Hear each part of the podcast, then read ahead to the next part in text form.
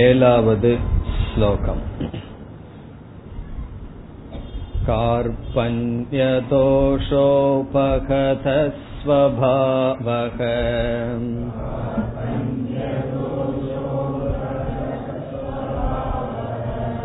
ப்ரச்சாமி த்வாம் தர்மசம்மூடசேதாஹ.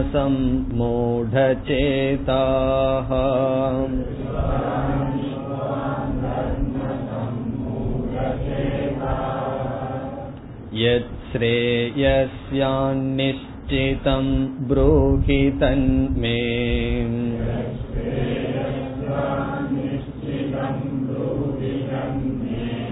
சிஷ்யஸ்தேஹம் சாதி மாம் த்வாம் பிரபன்னம்.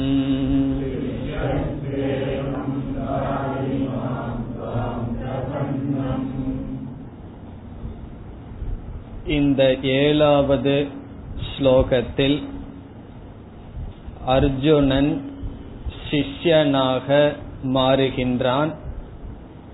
தன்னை பகவானிடம் முழுமையாக சரணடைய வைக்கின்றான். சென்ற வகுப்பில் இதனுடைய பொருளை பார்த்தோம். அவனுடைய மனநிலை எப்படி இருக்கின்றதாம்? கார்பண்ய தோஷ உபகத ஸ்வபாவக. ஸ்வபாவக என்றால் மனம். எப்படிப்பட்ட மனமாக இருக்கின்றது? கார்பண்ய தோஷக, ஏழ்மை, சிறுமை, கீழ்மை அல்லது இரக்கம் என்கின்ற தோஷத்தினால் தாக்கப்பட்ட மனதை உடையவனாக. துவாம் பிரிச்சாமி, நான் உன்னை கேட்கின்றேன். கிருஷ்ணரிடம் சொல்கின்றான், உங்களிடம் கேட்கின்றேன். பிறகு தன்னுடைய அறிவு எப்படி இருக்கின்றதாம்? தர்மசம் மூடசேதாகா. எது தர்மம் எது அதர்மம், அல்லது எது சரி எது தவறு, எது நல்லது எது கெட்டது, இப்படிப்பட்ட விஷயத்தில் சம்மூட சேதாக, நான் குழம்பியவனாக இருக்கின்றேன். இவ்விதம் அர்ஜுனன் பேசுவது அவனுடைய புத்தி தனக்கு பயனில்லை, தன்னுடைய புத்தியை பகவானிடம் சரணடைய சரணடைய வைக்கின்றான். பிறகு இரண்டாவது வரியில் கேட்கின்றான், எது ஸ்ரேயக ஸ்யாத், எது ஸ்ரேயஸ் நன்மையோ, நன்மையாக எது இருக்கின்றதோ, நிச்சிதம் ப்ரூஹி தது மே, அதை எனக்கு நிச்சயமாக சொல்லுங்கள், எனக்கு முடிவு செய்து சொல்லுங்கள், நிர்ணயம் செய்து சொல்லுங்கள். அல்லது எது நிச்சிதம் ஸ்ரேயக, சாஸ்திரத்தில் எதை இதுதான் நன்மை என்று சொல்கின்றதோ அதை எனக்கு சொல்லுங்கள். நீங்கள் நிச்சயமாக சொல்லுங்கள், நிச்சயம் செய்யப்பட்டதை எனக்கு சொல்லுங்கள்.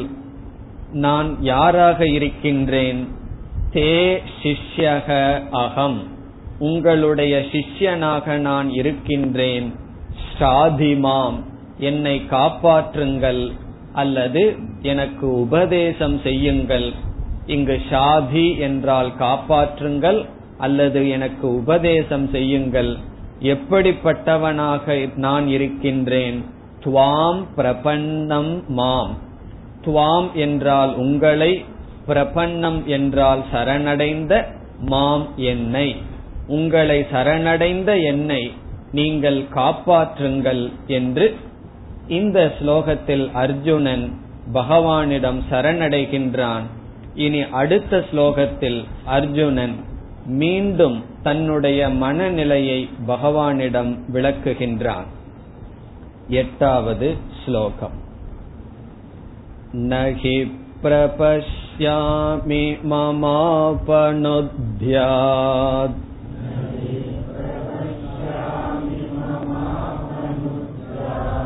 யச்சோகமுச்சோஷணமிந்திரியாணாம்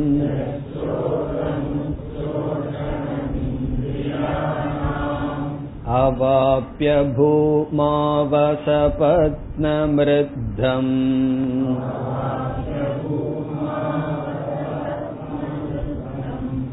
ராஜ்யம் சுராணாமபி சாதிபத்யம்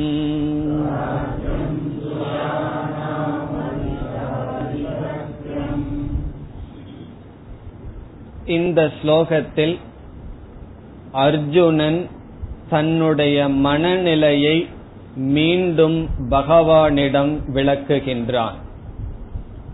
சென்ற ஸ்லோகத்தில் சரணடைந்து விட்டான்.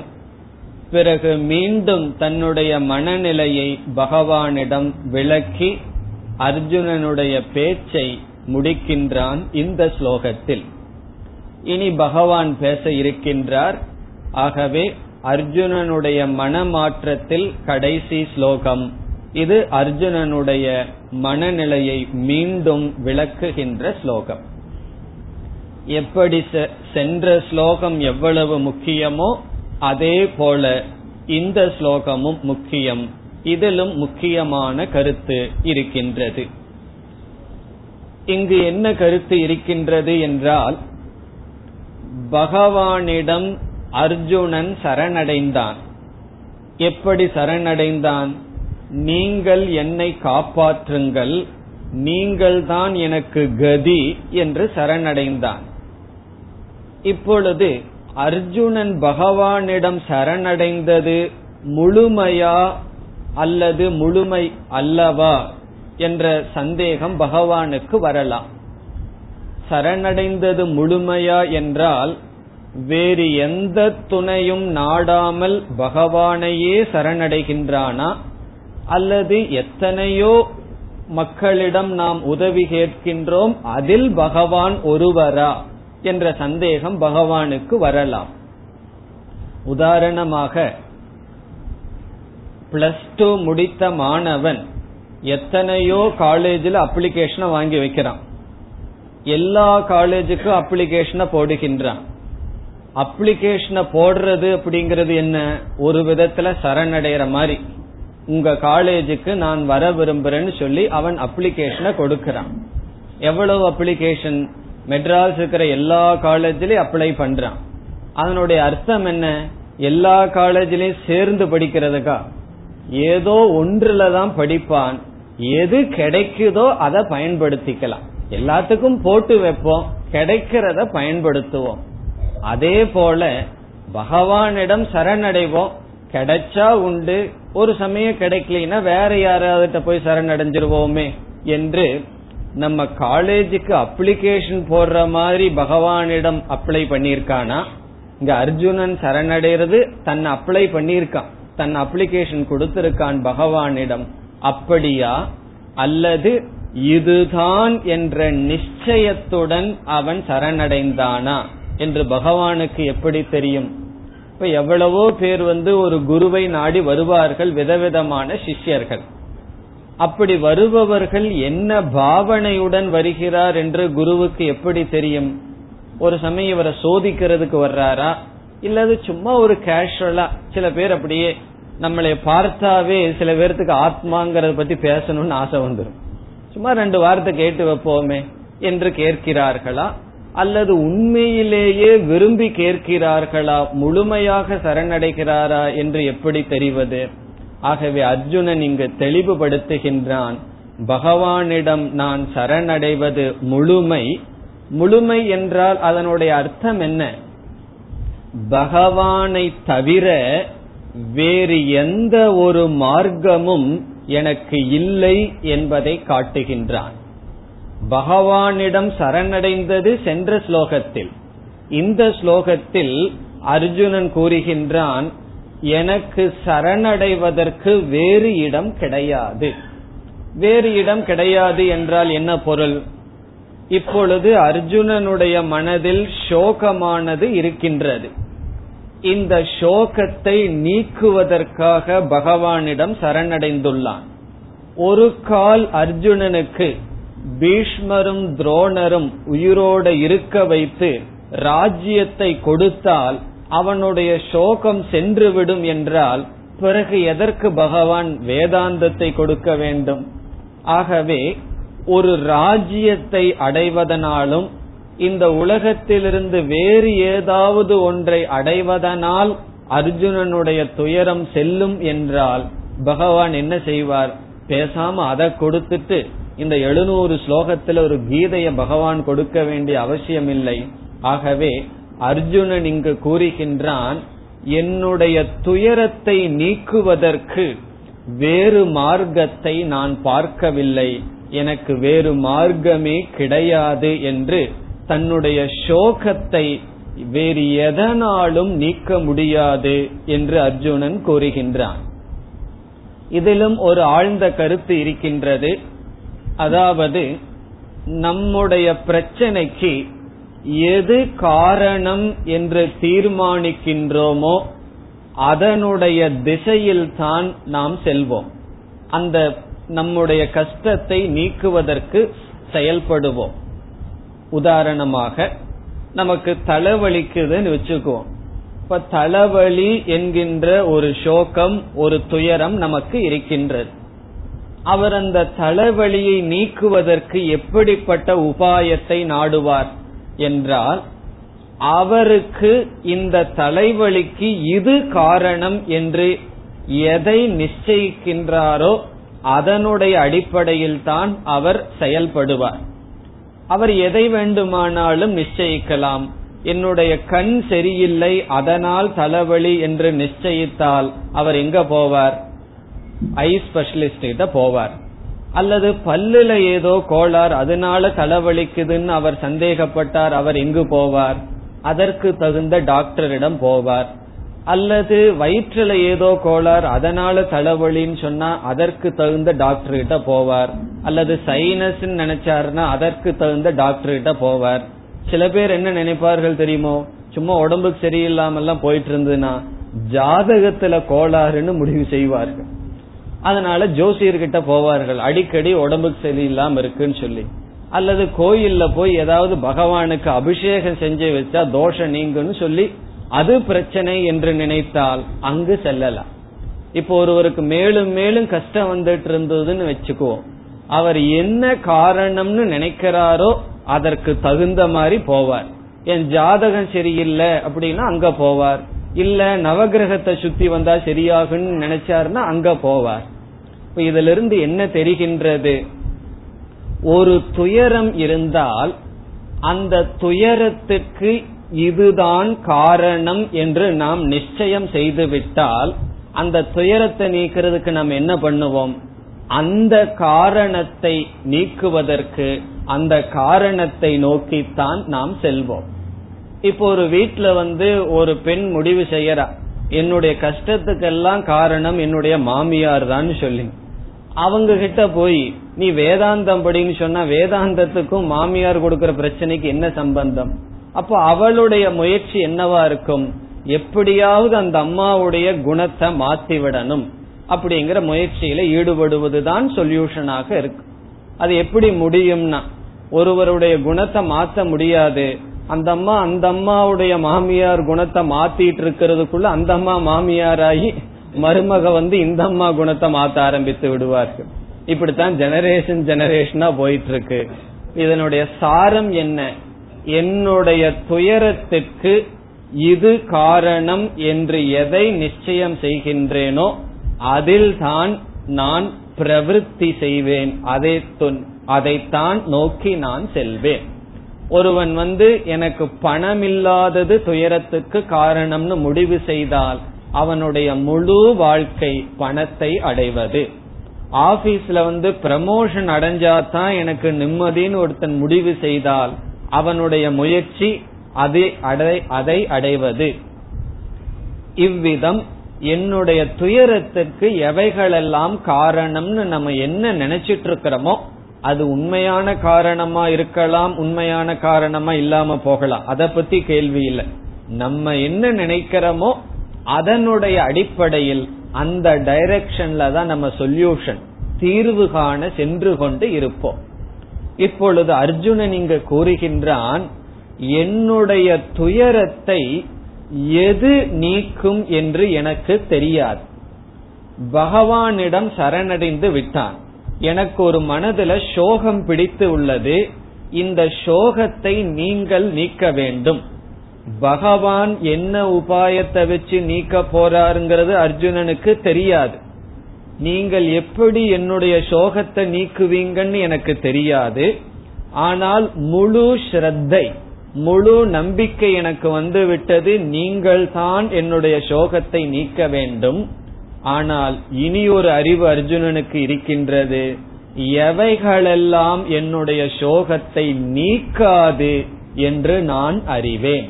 இதுதான் சிஷ்யனாக சம்பாதிக்க வேண்டிய ஞானம். குரு இந்த ஞானத்தை சிஷ்யனுக்கு கொடுக்க முடியாது. எந்த ஒரு ஞானத்தை கொடுத்தா சோகத்திலிருந்து நீங்குவானோ அதை குரு கொடுக்கலாம். ஆனா சிஷ்யன் எப்படி வரணும்னு சொன்னா, எவைகளெல்லாம் என்னுடைய சோகத்தை நீக்காது என்று அவன் தெரிந்து வர வேண்டும்.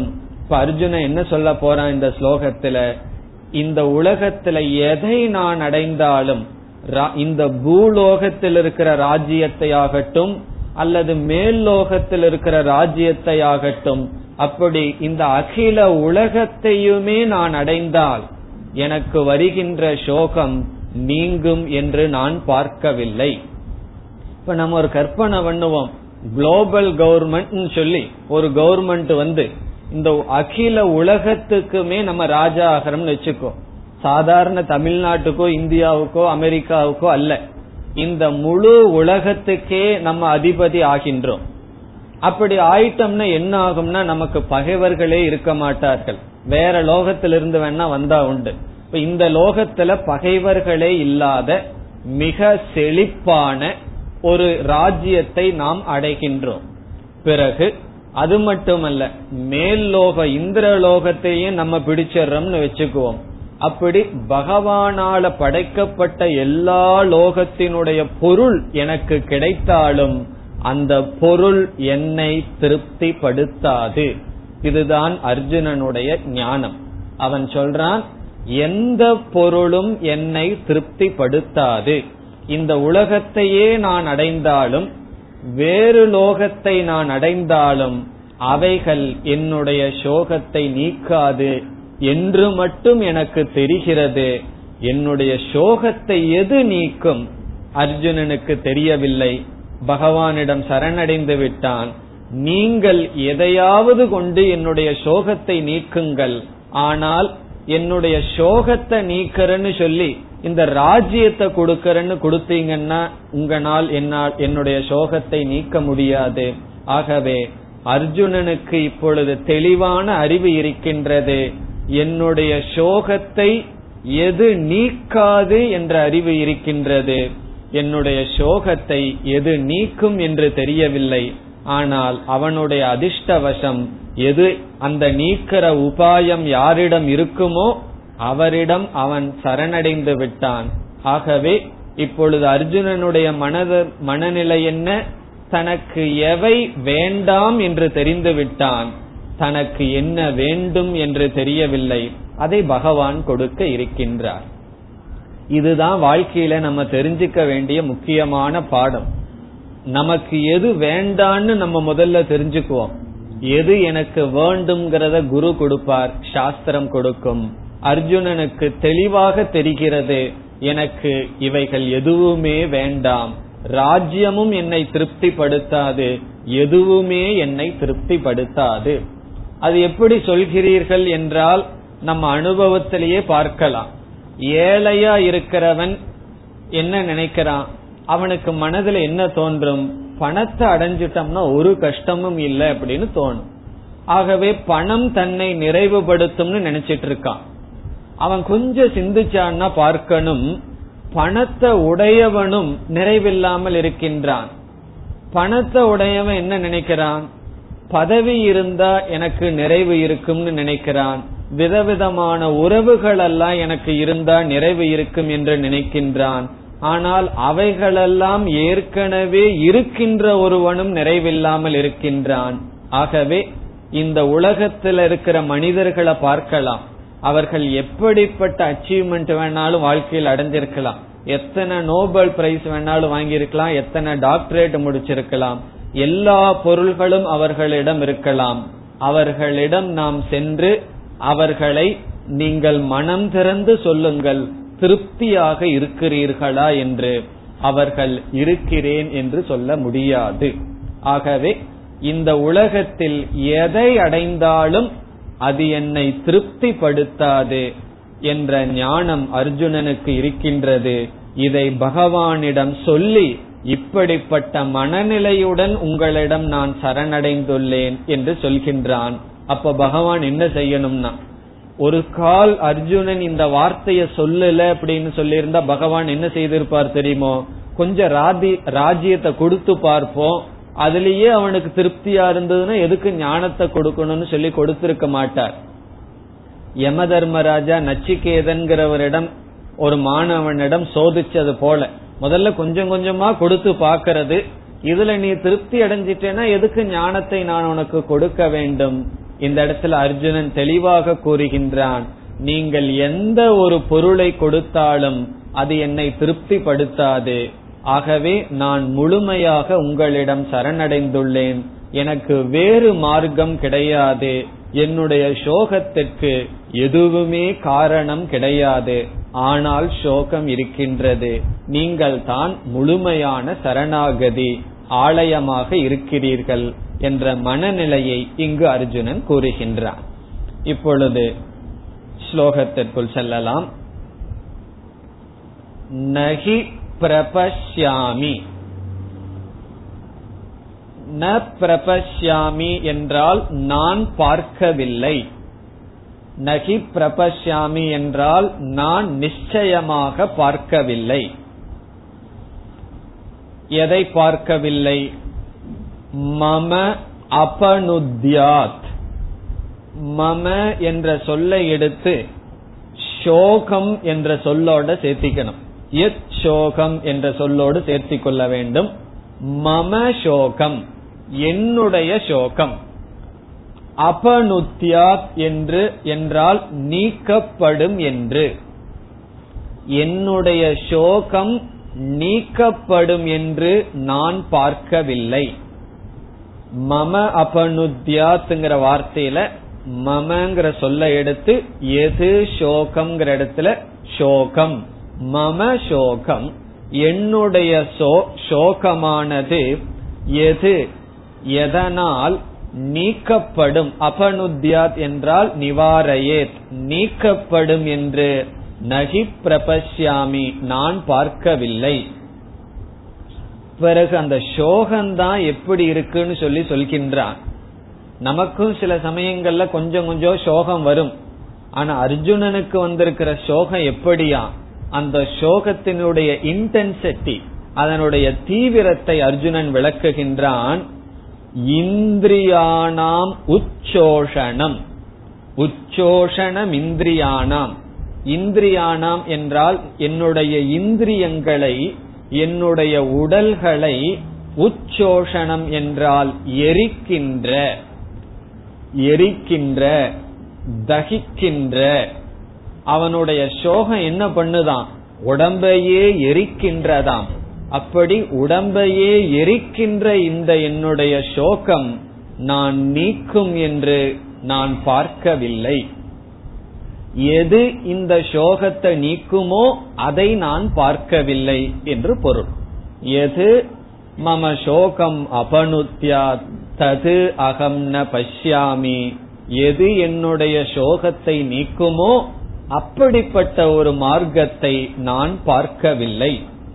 அதுவும் சோகம் எப்படிப்பட்ட சோகமா, என்னுடைய இந்திரி இந்திரியங்களையெல்லாம் பொசுக்குகின்ற சோகம். அதனாலதான் அவன் நிற்க முடியாமல் அமர்ந்து விட்டான்.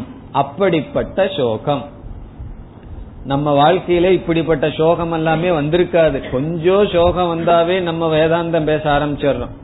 இப்ப மகா ராமனுக்கு வந்த, சீதைக்கு வந்த, அல்லது அர்ஜுனனுக்கு வந்த சோகம் எல்லாம் நமக்கு வந்திருந்தா என்ன ஆகிறது? கொஞ்சம் சோகம் வர்றதுக்கு முன்னாடியே நம்ம வந்து எல்லாத்துக்கும் சோகத்தை கொடுத்துடுறோம். எனக்கு கொஞ்சம் ஒருத்தர் வீட்டுக்கு தலைவலி, ஒருத்தருக்கு தலைவலி வந்ததுன்னு வச்சுக்குவோம். வீட்டுல என்ன ஆகும்னா எல்லாத்துக்கிட்டையும் சொல்லி அவங்களுக்கு தலைவலிய கொடுத்து பிறகு என்ன ஆகும் அப்படின்னா, அவ்வளவு தூரம் ஒரு சோகத்தை தாங்கிக்கிறது கூட சாதாரண மனிதர்களுக்கு சக்தி இல்லை. இங்கு அர்ஜுனன் ஒரு பெரிய வீரன், அவனுக்கு இவ்வளவு ஒரு சோகத்தை தாங்கிக் கொண்டு சொல்கின்றான், எனக்கு இப்படி ஒரு சோகம் வந்துள்ளது, அது எப்படிப்பட்ட சோகமாம், என்னுடைய உடலையே இந்திரியங்களையே எரிக்கின்ற சோகம். ரொம்ப சோகம் வந்தா வயிறையெல்லாம் எரிச்சு அல்சர் வரும்னு டாக்டர் சொல்லுவார்களே, அப்படி இது உடலையே எரிக்கின்ற சோகம். அப்படி ஒரு சோகம் எனக்கு வந்துள்ளது. இந்த சோகத்து சோகத்தை நீக்குவதற்கு என்ன காரணம் என்று நகி பிரபஷ்யாமி, நான் பார்க்கவில்லை கிருஷ்ணா. இப்படி சொன்னவுடன் பகவான் நினைக்கலாம், உனக்கு நான் பூமியை கொடுக்கறேன், ராஜ்யத்தை கொடுக்கறேன், மேல் லோகத்தில் இருக்கிற பூமியையும் கொடுக்கறேன்னு பகவான் சொன்னால், இரண்டாவது வரையில் அர்ஜுனன் சொல்றான், இவைகளையெல்லாம் நான் அடைந்த போதிலும் என்னுடைய சோகம் என்னை விட்டு போகாது என்று கூறுகின்றான். இரண்டாவது வரி அவாப்ய. அவாப்ய என்றால் அடைந்த போதிலும், having attained. அவாப்ய என்றால் அடைந்த போதிலும். எவைகளை அடைந்த போதிலும்? வரிசையா சொல்லிட்டு வர்றான், இவைகளையெல்லாம் நான் அடைந்தாலும் என்னுடைய சோகம் போகும் என்று நான் பார்க்கவில்லை. எவைகளெல்லாம்? பூமௌ, இந்த பூமியில், பூமாவசபத்னம் என்று இருக்கின்றது, அதை பிரிச்சா பூமௌ, இந்த பூமியில், அசபத்னம் ரித்தம் ராஜ்யம். ராஜ்யம் என்றால் இந்த பூமியை ஆள்தல். இந்த பூமியில், நான் முழு பூமியில் எனக்கு ராஜ்யம் கிடைத்தால், இந்த எப்படிப்பட்ட ராஜ்யமா, இரண்டு அடைமொழி கொடுக்கின்றான் ராஜ்யத்திற்கு. நமக்கும் ஒரு சின்ன ராஜ்யம் இருக்கு, அதுக்கு வந்து பகைவர்கள் அதிகமாக இருந்து விட்டால் பிறகு அந்த ராஜ்யம் வந்து சகாரா பாலைவனத்தை போல இருந்ததுன்னு என்ன பிரயோஜனம்? ஆகவே செழிப்பான ராஜ்யமா இருக்கணும். செழிப்பான ராஜ்யம் இருந்தாவே பகைவர்களுடைய கண்ணெல்லாம் அங்கதான் இருக்கும். ஆகவே பகைவர்களும் இருக்கக்கூடாது. ஆகவே அர்ஜுனன் சொல்கின்றான், அசபத்னம் என்றால் பகைவர்கள் இல்லாத. அசபத்னம் என்றால் பகைவர்களே இல்லாத. ரித்தம் என்றால் செழிப்பான. இந்த இரண்டும் ராஜ்யத்திற்கு அடைமொழி. செழிப்பான பகைவர்களே இல்லாத ராஜ்யத்தை நான் அடைந்த போதிலும் இந்த சோகம் என்னை விட்டு போகும் என்று தெரியவில்லை. அசபத்னம் ரித்தம் ராஜ்யம். பிறகு அர்ஜுனன் கூறுகின்றான், இந்த லோகம் மட்டுமல்ல, சுராணாமபிச்ச அதிபத்தியம். சுராணாம் என்றால் ஆதிபத்தியம். சுராணாம் என்றால் தேவர்களுக்கு. தேவர்களுக்குள் கூட ஆதிபத்தியம் என்றால் அதிபதி. அவர்களுக்கும் நான் தலைவனாக ஆனால், இந்த லோகத்தை வென்றது இல்லாமல் இந்திரலோகத்தையே நீங்கள் எனக்கு கொடுத்தாலும் அவைகளை நான் அடைந்தாலும், என்ன முதல் வரியில சேர்த்திக்கணும், நகி பிரபஷ்யாமி, சோகம் என்னை விட்டு செல்லும் என்று நான் பார்க்கவில்லை. இப்ப அர்ஜுனனுடைய மனநிலை எந்த அளவுக்கு உயர்ந்து விட்டது? சாதாரண அர்ஜுனன் இப்பொழுது உயர்ந்த மனநிலைக்கு வந்து விட்டான். அவனுடைய சோகத்திற்கு ஒரு நிமித்தம் வந்தது. இப்பொழுது பீஷ்மர் துரோணர் இருக்கிறார்களோ, இறந்து விடுகிறார்களோ, வேறு பிரச்சனை. அவனுடைய சோகத்தை நீக்கும் எந்த ஒரு உபாயத்தையும் அவன் பார்க்கவில்லை என்று அர்ஜுனன் தெளிவாக கூறுகின்றான். இந்த ஸ்லோகத்துடன் நம்ம நான்கு பார்த்தோம், ஒரு சிஷ்யனுக்கு இருக்க வேண்டிய தகுதி என்று. அந்த நான்கும் பூர்த்தி அடைகிறது. ஞாபகம் இருக்கோ அந்த நான்கு என்னன்னு சொல்லி? இங்கேயே குவிஸ் ப்ரோக்ராம் வைக்க வேண்டியதுதான். அந்த நான்கு என்னென்ன? முதல்ல என்ன ஒருவன் கண்டுபிடிக்க வேண்டும்? சம்சாரத்தை கண்டுபிடிக்க வேண்டும். டிஸ்கவரி ஆஃப் சம்சாரம்னு சொன்னோம். ஒருவன் எல்லா ஜீவராசிகளும் சம்சாரியா இருந்தாலும், அந்த சோகம்ங்கிறது எல்லாத்துக்கும் தொடர்ந்து இருந்தாலும், அந்த சோகத்துக்கான உபாயத்தை வாங்கி சோகத்தை நீக்குவதற்கு ஒருவன் தகுதி அடைய வேண்டும் என்றால் சோகத்தை அனுபவிச்சுட்டு மட்டும் இருந்தால் போதாது, அந்த சோகத்தை கண்டுகொள்ள வேண்டும். அது முதல் படி. இரண்டாவது படி என்ன? அந்த சோகத்தை கண்டுகொண்டதற்கு பிறகு அதிலிருந்து வெளிவர வேண்டும் என்ற தீவிரமான இச்சை இருக்க வேண்டும், ஆசை இருக்க வேண்டும். அது இரண்டாவது படி.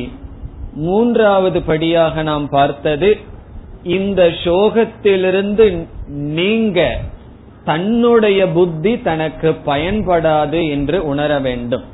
என்ன, இவ்வளவு வருஷம் இருந்த புத்தி என்னுடைய சோகத்தை நீக்கலன்னு சொன்னா இனிமேல் எப்படி நீக்க போகும்? ஆகவே எனக்கு பயன்படாது என்று உணர்தல். நான்காவதாக வேறு ஒரு புத்தி மீது நம்பிக்கை வருதல். என்னுடைய புத்தியை நான் விட்டுட்டு எல்லா புத்தியும் விட்டக்கூடாது, வேறொருவரிடம் சரணடைதல். இந்த நான்கும் யார் செய்கிறார்களோ அவர்கள் பகவானிடமிருந்து அல்லது சாஸ்திரத்திலிடமிருந்து ஒரு உபாயத்தை வாங்கி சம்சாரத்தை நீக்க முடியும். இந்த நான்கையும் அர்ஜுனன் செய்து விட்டான். இனி இதற்கு பிறகு அடுத்தது என்ன வர இருக்கின்றது? அர்ஜுனனுடைய மனநிலையை சஞ்சயன் எடுத்து சொல்வான். இரண்டு ஸ்லோகத்தில் சஞ்சயன் அறிமுகப்படுத்துகின்றான். அதற்கு பிறகு என்ன செய்கின்றார் பகவான்? நேரடியாக உபதேசத்தை துவங்குகின்றார்.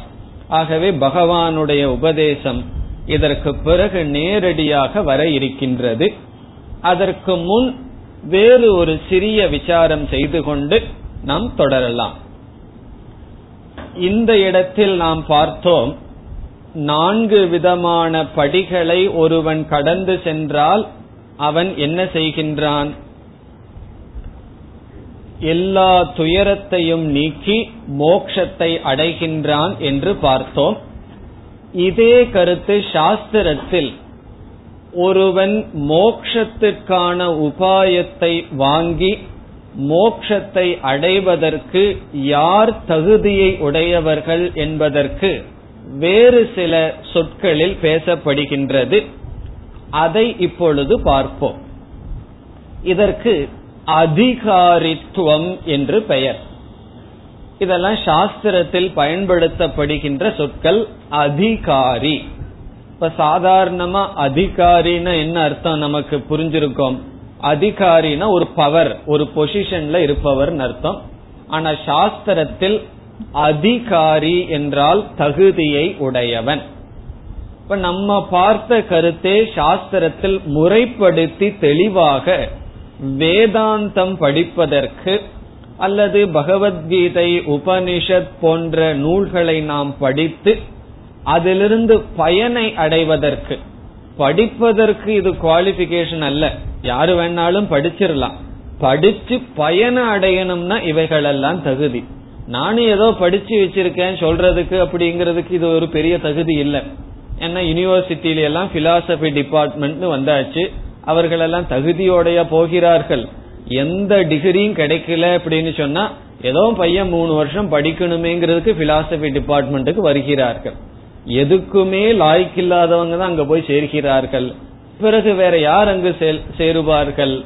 ஆகவே தகுதி அதிகாரித்துவம் என்றால் பகவானுடைய உபதேசத்தை கேட்டு அல்லது உபனிஷத்தினுடைய உபதேசத்தை நம்ம கேட்கிறோம்னா அதை கேட்டு அதனால நமக்கு பயனடைய வேண்டும் என்றால் சில தகுதிகள் நமக்கு இருக்க வேண்டும். அந்த தகுதிகளை சாஸ்திரத்தில் முறைப்படுத்தி சொல்லி இருக்கின்றது. நாம் என்ன செய்தோம்னா அவைகளை வந்து டெக்னிக்கலா பார்க்காம நம்முடைய பாஷையில சம்சாரத்தை கண்டுபிடிக்கிறது, இச்சை வர்றது, புத்தி பயன்படாமல் இருத்தல், சரணடைதல்னு பார்த்தோம். இதையே முறைப்படுத்தி சாஸ்திரத்தில் சொல்லப்பட்டுள்ளது. அதை சுருக்கமாக பார்ப்போம். பிறகு அடுத்த வகுப்பில் நாம் மேலும் தொடரலாம். நான்கு விதமான தகுதிகள் பேசப்படுகின்றது. பலருக்கு ஏற்கனவே தெரிஞ்சிருக்கலாம், புதிதாக இருப்பவர்கள் புரிந்து கொள்ளலாம். நான்கு விதமான தகுதிகள், பண்புகள் யாரிடம் இருக்கின்றதோ அவர்கள் வேதாந்தத்திற்கு அல்லது சாஸ்திரத்திற்கு தகுதி உடையவர்கள். அந்த நான்கும் என்னென்னு சுருக்கமாக பார்க்கலாம். முதல் தகுதி விவேக, விவேகம்.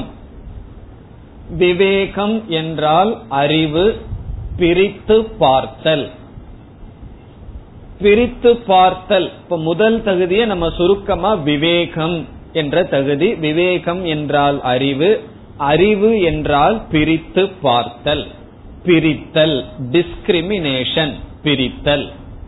இப்ப பிரித்தல் என்று சொல்லும் பொழுதே நமக்கு என்ன புரிஞ்சுக்கணும்? எப்பொழுது நாம் பிரிக்க வேண்டும், எப்பொழுது பிரிக்க வேண்டிய சூழ்நிலை வரும் என்றால் எப்பொழுது கலந்து இருக்கின்றதோ அப்பொழுதுதான் பிரிக்க வேண்டும். அரிசியை எடுத்து அதை நம்ம பிரிக்கணும்னு சொன்னா அதுல கல்லும் அரிசியும் கலந்து விட்டது, அப்பொழுதுதான் பிரிக்க வேண்டும். அப்படி என்றால் விவேகம் என்றால் பிரித்தல், பிரித்தல் என்றால் கலந்து விட்டது. எது கலந்து விட்டது, எதை பிரிக்க வேண்டும் என்ற கேள்விக்கு நித்திய அனித்திய வஸ்து விவேக, எது உண்மையோ எது பொய்யோ இந்த இரண்டும் அடையாளம் தெரியாமல் கலந்து விட்டது. உண்மை எது பொய் எது என்று தெரியாமல் கலந்துள்ளது.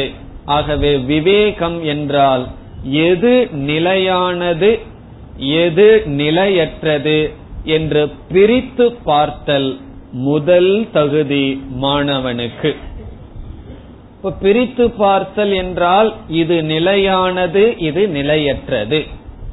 இந்த இடத்துல மாணவனுக்கு எது நிலையானதுங்கிறதுல அதிக அறிவு இருக்க வேண்டிய அவசியம் கிடையாது. ஆனால் அவன் முதல்ல என்ன நினை கண்டுபிடிக்கணும்னா எது நிலையற்றது என்று பிரித்து விட வேண்டும். அது அர்ஜுனன் செய்துள்ளான். அனைத்தும் அர்ஜுனன் கொஞ்சம் கொஞ்சம் பண்ணி இருக்கான். எப்படி? இந்த ராஜ்யத்தையே நான் அடைந்தாலும் எனக்கு அது துயரத்தை நீக்காதுன்னு சொன்னா இந்த நிலையற்ற பொருள்கள் இவைகள் எப்படி என்னுடைய சோகத்தை நீக்கும் என்று அவனுக்கு அந்த விவேகம் இருந்திருக்கின்றது. ஆகவே எது நிலையானது எது நிலையற்றது என்று பிரித்து பார்க்கின்ற திறனுக்கு விவேகம் என்று பெயர். இதுதான் முதல் முதலில் மாணவர்களாக இருப்பவர்கள் கண்டுபிடிக்க வேண்டிய விஷயம். காரணம் என்ன? நம்முடைய கண்முன் பார்க்கும் பொழுது நிலையானது நிலையற்றது என்று தெரியாமல் இருக்கின்றது. ஆகவே அனுபவ ரீதியாக மற்றவர்களுடைய வாழ்க்கையை நாம் உதாரணமாக பயன்படுத்தி பிறகு சாஸ்திரத்தினுடைய துணை கொண்டும் நாம் என்ன செய்ய வேண்டும்? இது நிலையானது இது நிலையற்றது என்று பிரிக்க வேண்டும். அப்படி பிரித்தவுடன் நிலையற்றது அப்படிங்கிற லிஸ்ட்ல எது வரும்னா இந்த அகில பிரபஞ்சமுமே வந்துவிடும். நம்முடைய உடல் முதல் கொண்டு அனைத்தும் நிலையற்றது என்ற அறிவுக்கு அது வரும். காரணம் என்ன? இந்த உடல் நிலையானதா? கண்டிப்பா நிலையானது அல்ல. காரணம் என்ன? இந்த உடல் இறப்பதை நம்ம பார்க்க வேண்டிய அவசியம் இல்லை. நிலையானதுன்னு தெரிஞ்சுக்கிறதுக்கு நம்ம உடல் போலயே வளர்ந்த எத்தனையோ உடல்கள் பிறக்குது வாழுது சாகுது. இத பார்த்து நம்ம என்ன கண்டுபிடிக்கணும்னா அந்த கதிதான் இந்த உடலுக்கு வரும் என்ற ஞானம் நமக்கு வர வேண்டும். அதனாலதான் பட்டினத்தார் ஒரு முறை நடந்து போயிட்டு இருக்கும் போது யாரோ ஒரு பிணம் கிடந்திருக்கு, அதை சுத்தி அழுதுட்டு இருந்தாங்களாம். இவரும் கூட போய் சேர்ந்து அழுக ஆரம்பிச்சுட்டாராம். அவங்களுக்கு எல்லாம் ஒரே ஆச்சரியம், இவர் எங்களுடைய உறவினர் அழுகிறோம் நீங்க எதுக்கு அழுகிறீங்கன்னு சொல்லி. அவர் சொன்னாராம், சாக போகும் பிணங்கள் செத்த பிணத்தை பார்த்து அழுதுட்டு இருக்கு, அதனால நான் அதை நினைச்சு அழுதேன் அப்படின்னு சொன்னாராம். அப்படி அவர் எதை பார்த்துட்டு இருக்காருன்னா மற்றவங்க எல்லாம் சாகும் பொழுது இறப்பை பார்க்கும் பொழுது நமக்கு ஏதாவது ஒரு அறிவு வருதா, நம்மளும் ஒரு நாள் அந்த லிஸ்ட்ல போவோம்னு சொல்லி அந்த ஞானம் வர்றதில்ல. அதான் பகவானுடைய மாயைன்னு சொல்றது. அதான் தர்மராஜா வந்து அந்த யக்ஷ பிரஷ்னத்துல சொன்ன ஒரு பெரிய விஷயம் என்னன்னு சொன்னா எல்லாம் பிறக்கிறார்கள் இறக்கிறார்கள், ஆனா மனிதர்கள் வந்து தானும் இறந்து விடுவோம்னு தெரியாம வாழ்கிறார்களே, இதுதான் பெரிய ஆச்சரியம்னு சொன்னாரான். அதே போல இந்த உலகத்துல அனித்தியம் தெளிவா இருக்கு, அதே சமயத்தில் மறைக்கப்பட்டுள்ளது.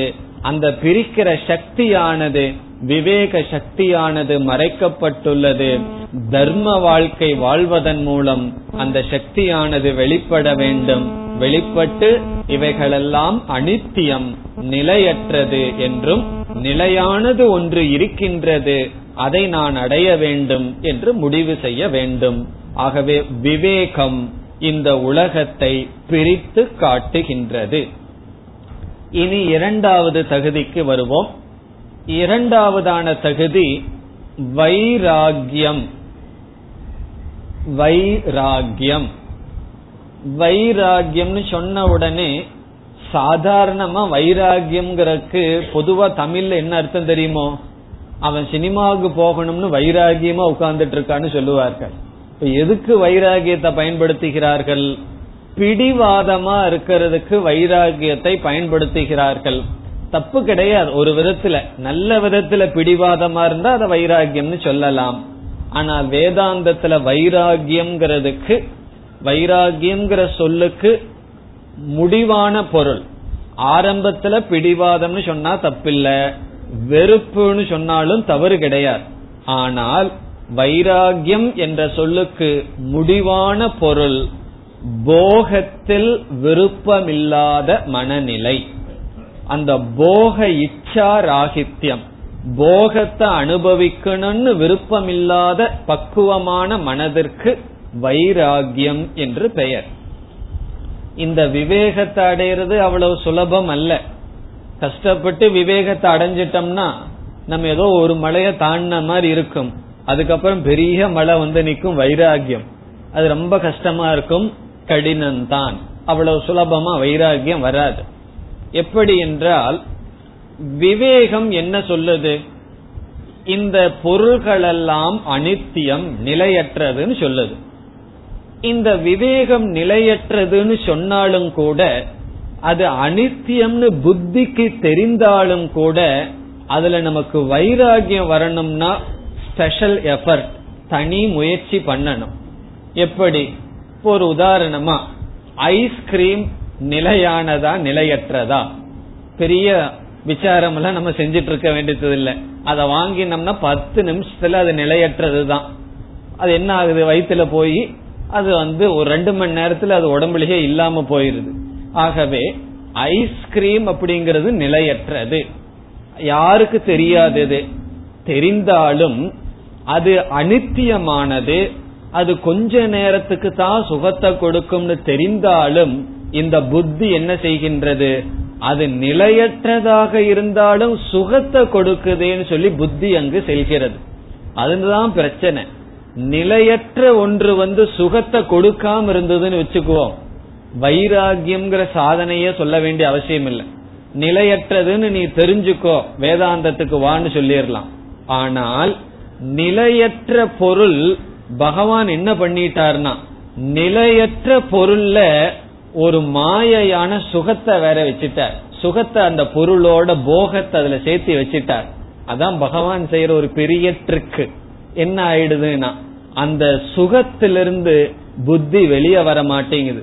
நமக்கு நல்லா தெரியுது இது வந்து நிலையற்றது, இது வந்து எனக்கு அனர்த்தம் என்று நன்று நல்லா தெரியுது. இருந்தாலும் புத்தி அந்த போகத்திலிருந்து வரமாட்டேங்குது.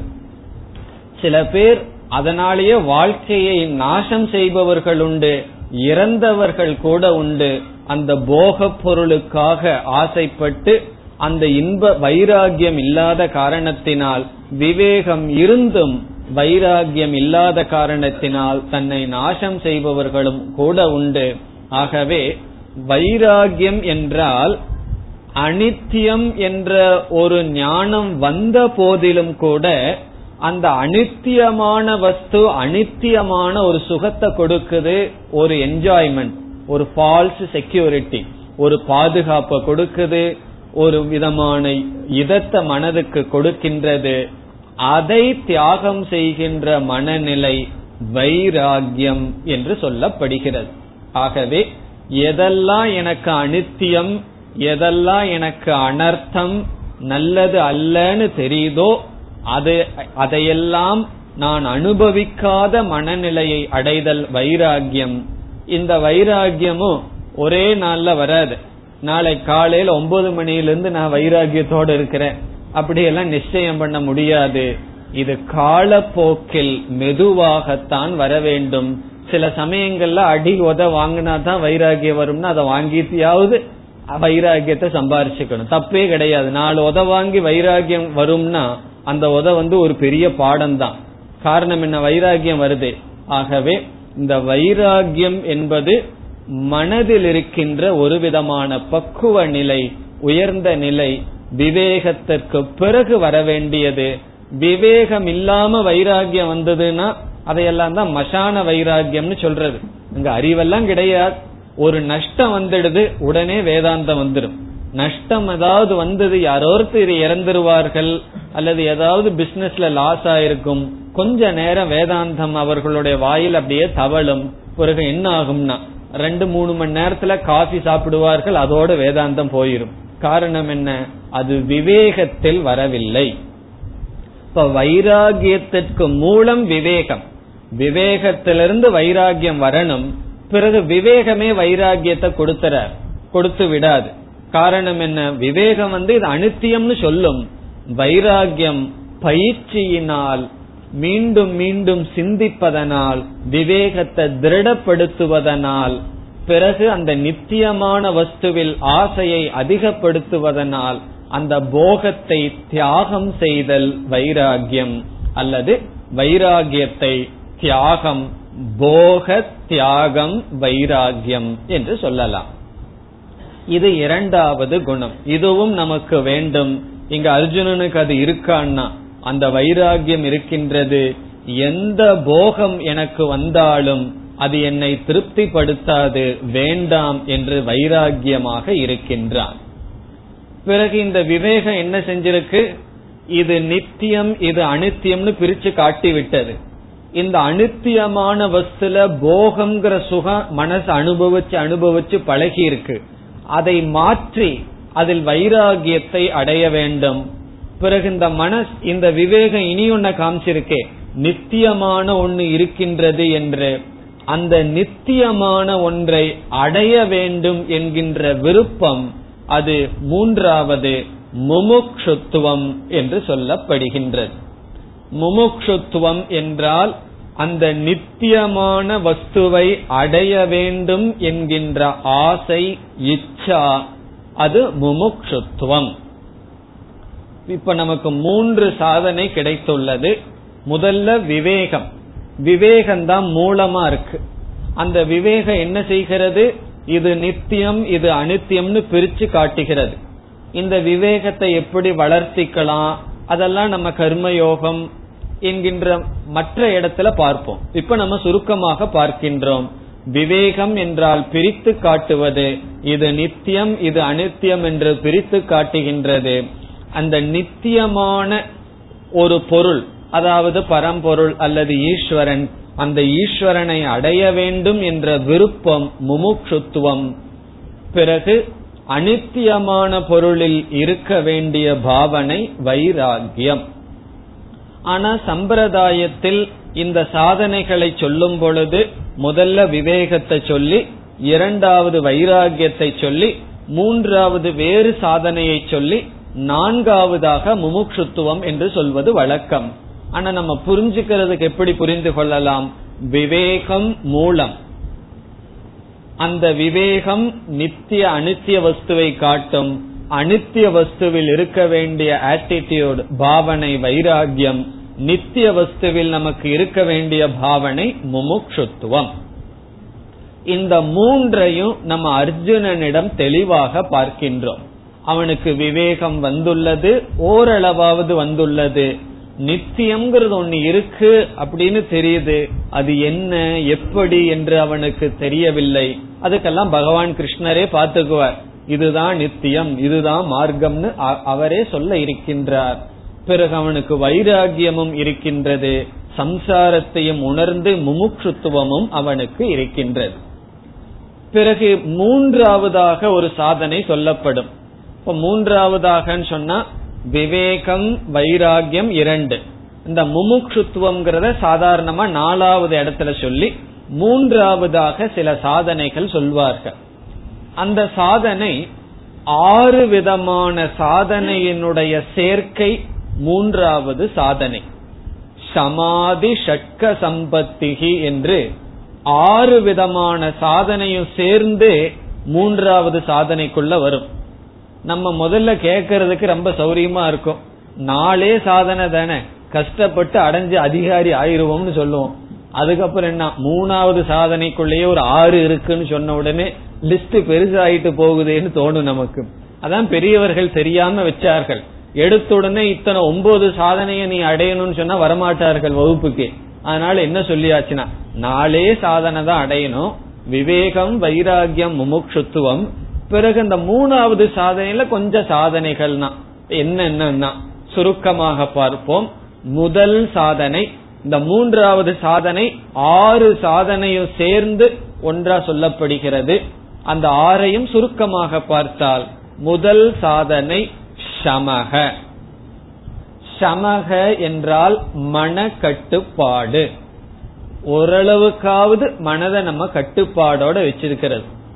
அது எப்படி எங்கெல்லாம் போகுதோ, எதையெல்லாம் பார்க்குதோ, எதையெல்லாம் கேட்குதோ, எந்த நேரத்துல எதை சாப்பிட விரும்புதோ அதையெல்லாம் விட்டுட்டு இருக்க கூடாது.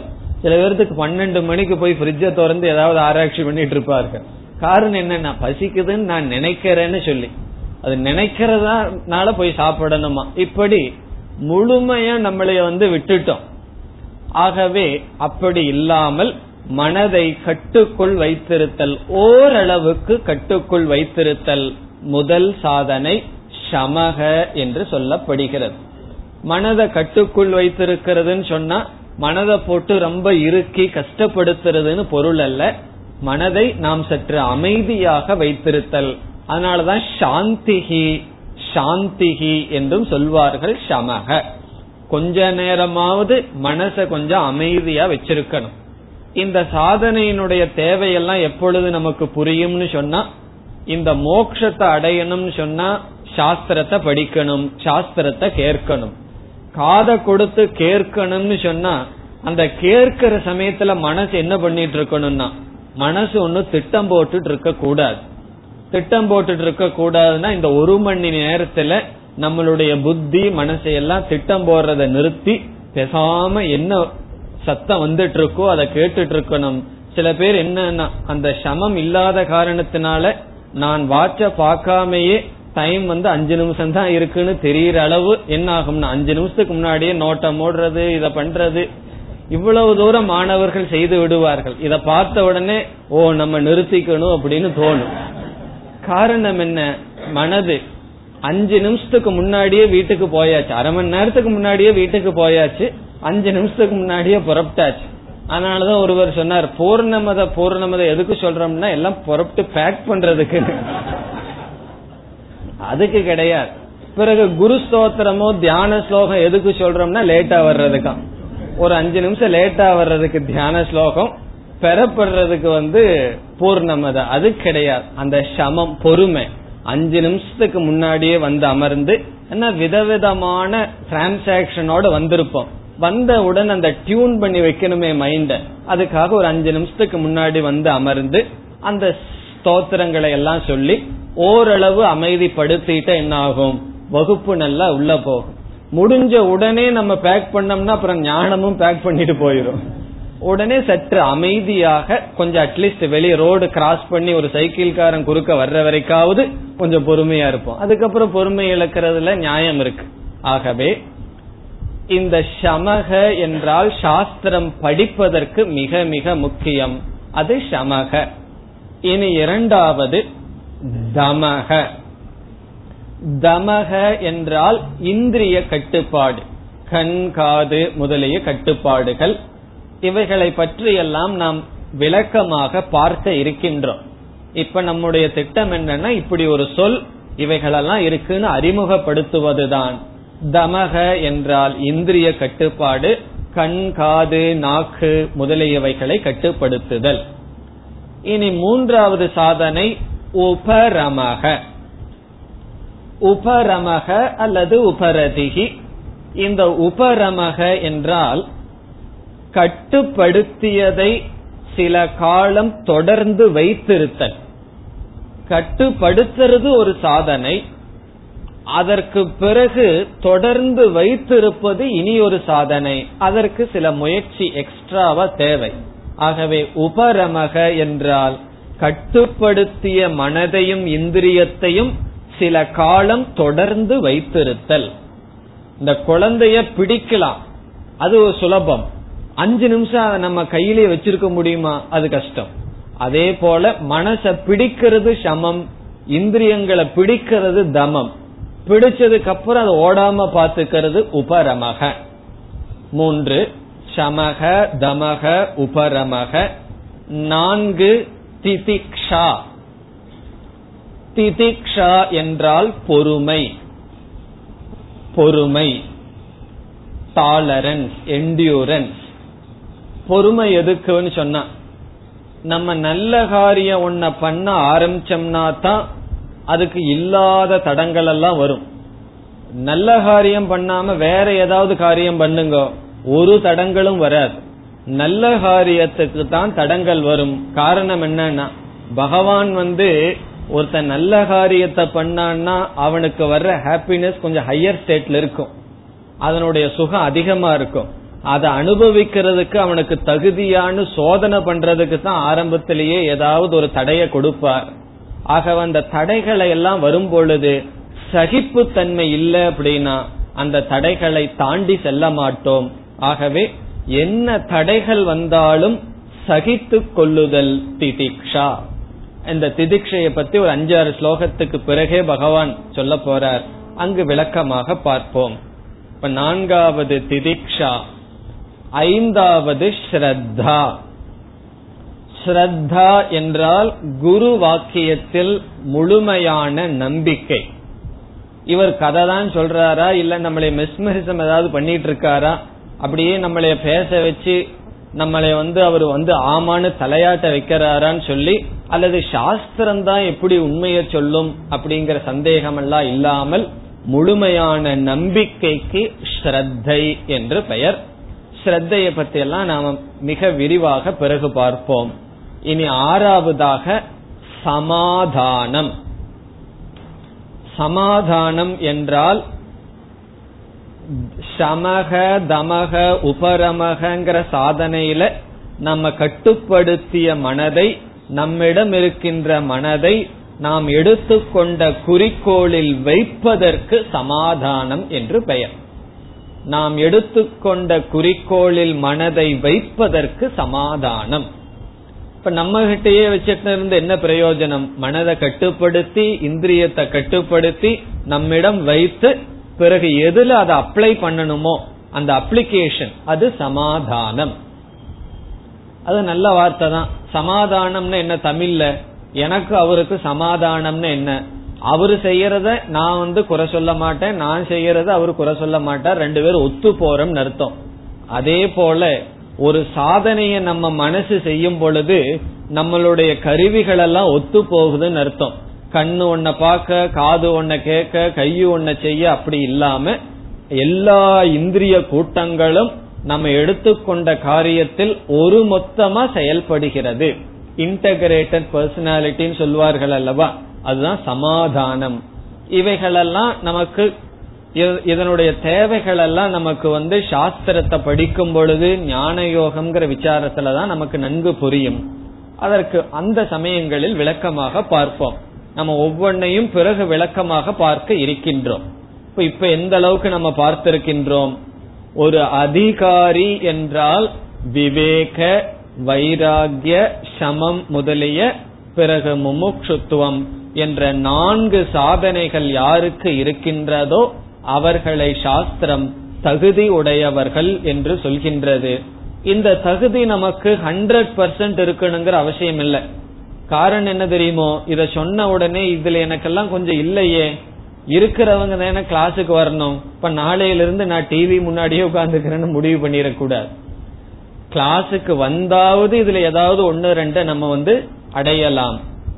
தயானந்த சாமிஜி சொல்லுவார்கள், சில வருஷம் படிக்கிறதே கிளாஸுக்கு வர்றதே எதுக்கு பிரயோஜனம்னா ஞானம் வராதான், இந்த தகுதிகளை கொடுக்கிறதுக்கு பிரயோஜனப்படுமா? அதற்கு பிறகு ஞானம் வரும். அதற்கு பிறகு வருகின்ற வகுப்புல நமக்கு ஞானம் நேரடியாக வரும்.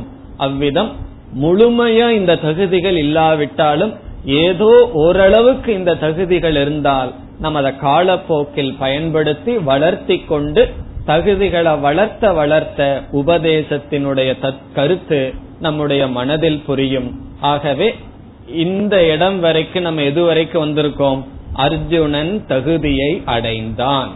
பிறகு அடுத்த ஸ்லோகத்தில் அர்ஜுனனுடைய மனநிலையை விளக்க பகவான் உபதேசத்தை துவங்குவார். அதை அடுத்த வகுப்பில் பார்ப்போம். ஓம் பூர்ணமத பூர்ணமிதம் பூர்ணாத் பூர்ணமுதச்யதே பூர்ணஸ்ய பூர்ணமாதாய பூர்ணமேவாவசிஷ்யதே. ஓம் சாந்தி சாந்தி சாந்தி.